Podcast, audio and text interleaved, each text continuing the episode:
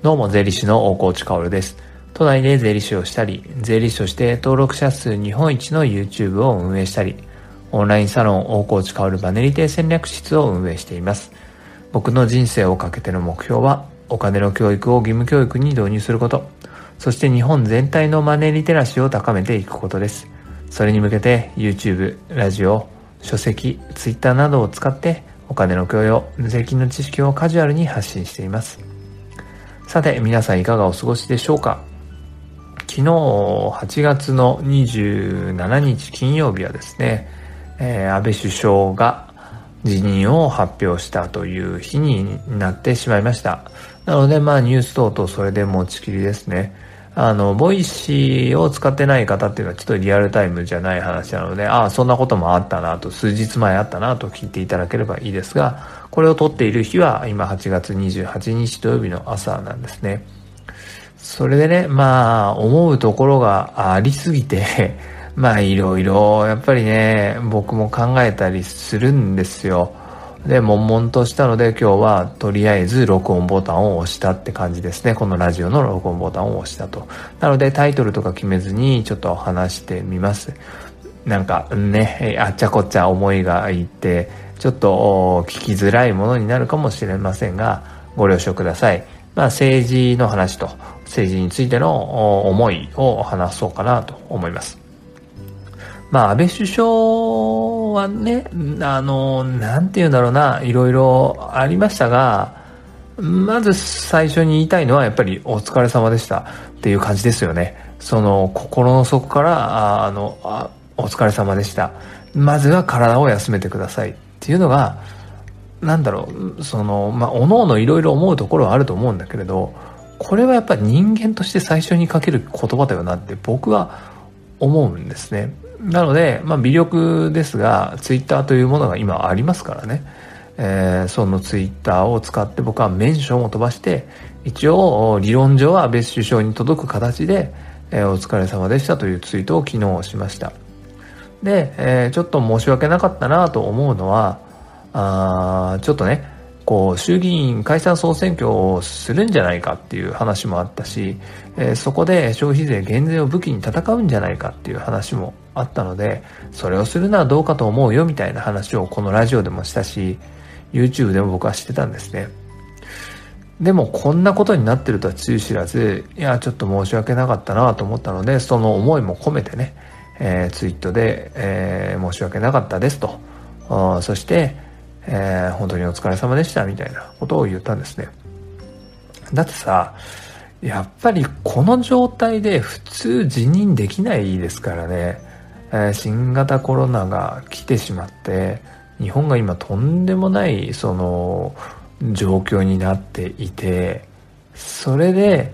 誰よりも首相に執着している男が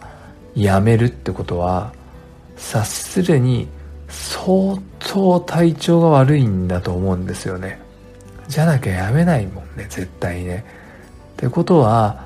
この数ヶ月間はもうその体調とずっと戦ってきたんだと思うんですよだから僕がその数かこの数ヶ月の間にね、えー、消費税減税で選挙戦うのはどうかと思うよとか言ってる時も、えー、安倍首相はやっぱり病気と戦いながら頑張ってくれていたっていうことなんですよね。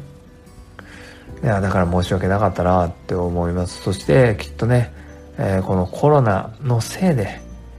やっぱり安倍さんの病気っていうのは多分悪化したんだろうなって思いますよね。これは想像に難くないんですよ。だからね安倍首相の、うん、思いを代弁するんだったらこんなはずじゃなかったなって思ってると思うんだよな。悔しいだろうなって思うんですよね。コロナがなかったら多分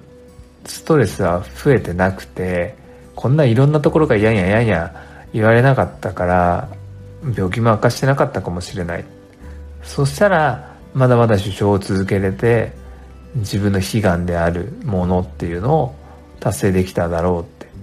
僕だったら思うもんね絶対ね。だから悔しいだろうなって思います。えー、拉致問題も解決できてないし北方領土も解決できてないし、えー、何よりずっと言っていた憲法改正もできていなくて、えー、それで、えー、首相の職を辞するということになってしまったわけですね。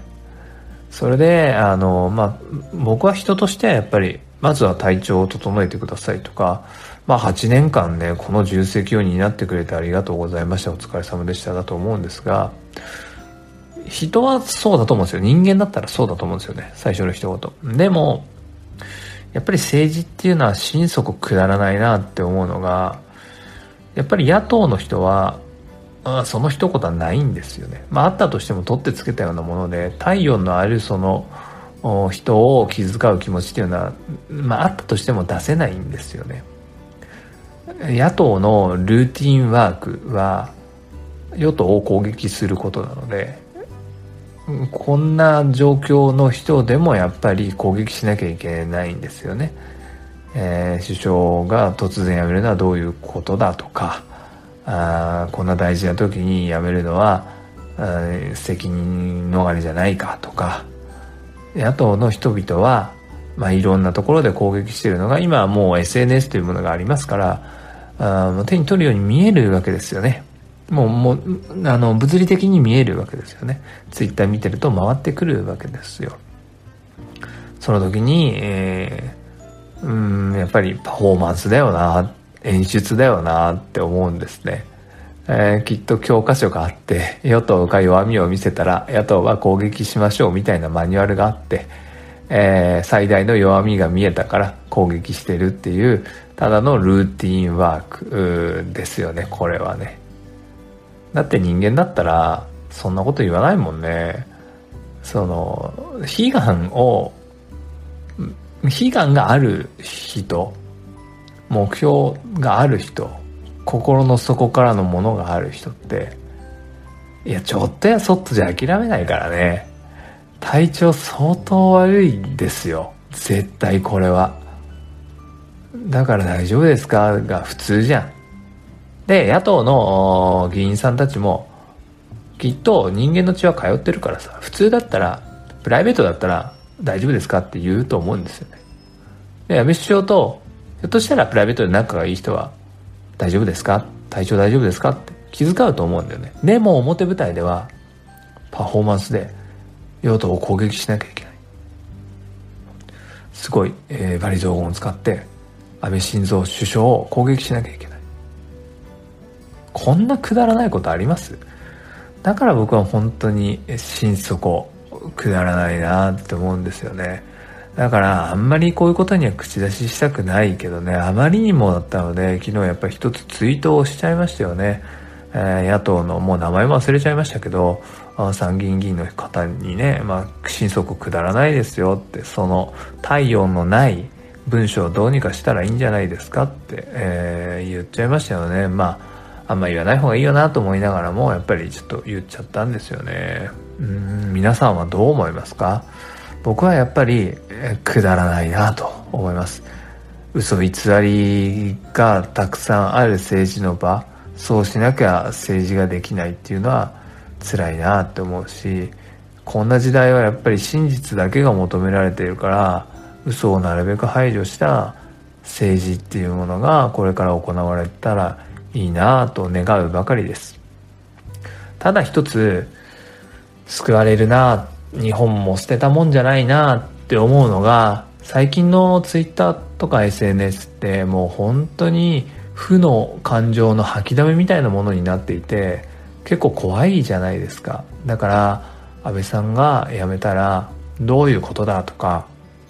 結構とんでもない言葉が安倍首相のツイッターアカウントに直接浴びせられてるのかなって思って見てみたんですよね。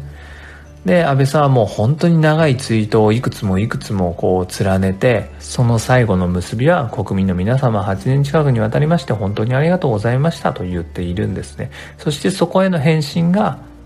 温かい言葉ばっかだったと。あそれに僕は救われるなって思うし、日本も捨てたもんじゃないなって思うし。まあ、ツイッターでもこういうあったかいところあるんだなってちょっと安心しました。なので、温かい気持ちになるからね、ぜひリスナーの皆様も見てほしいなと思います。本日は思いをダラダラと語らせていただきました。それでは素敵な一日を最後まで聞いてくれたあなたに、幸あれ、じゃあね。